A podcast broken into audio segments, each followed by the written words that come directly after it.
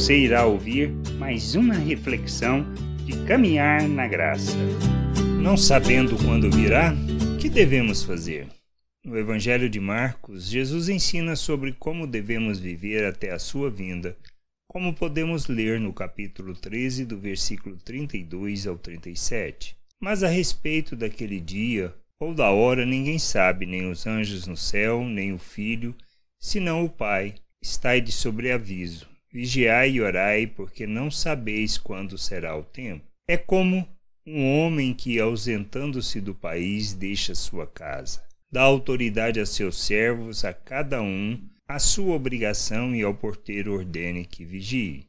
Vigiai, pois, porque não sabeis quando virá o dono da casa, se à tarde, se à noite, se ao cantar do galo, se pela manhã, para que vindo ele, inesperadamente não vos ache dormindo. O que, porém, vos digo, digo a todos: vigiai. Temos que entender que não importa quando o Senhor virá, mas a forma como vivemos, esperando por sua volta, pois quando compreendemos quem somos, sua obra em nosso favor, entendemos que não podemos viver segundo os valores deste mundo andando pela maneira natural de pensar. Mas devemos, como Cristo, andar na vontade do Pai, expressando os valores eternos, revelando as virtudes daquele que nos tirou das trevas. Estamos vigiando quando entendemos que fomos separados por Deus para revelar a sua glória e andar neste mundo segundo os valores do reino de Deus. Não importa quando ele virá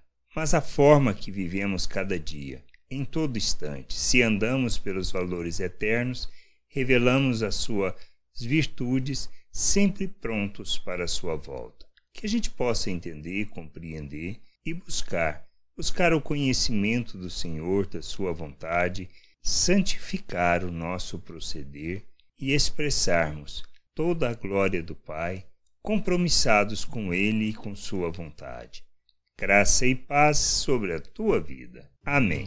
Não deixe de ouvir outras reflexões de caminhar na graça no agregador de podcast de sua preferência. Procure por Caminhar na Graça.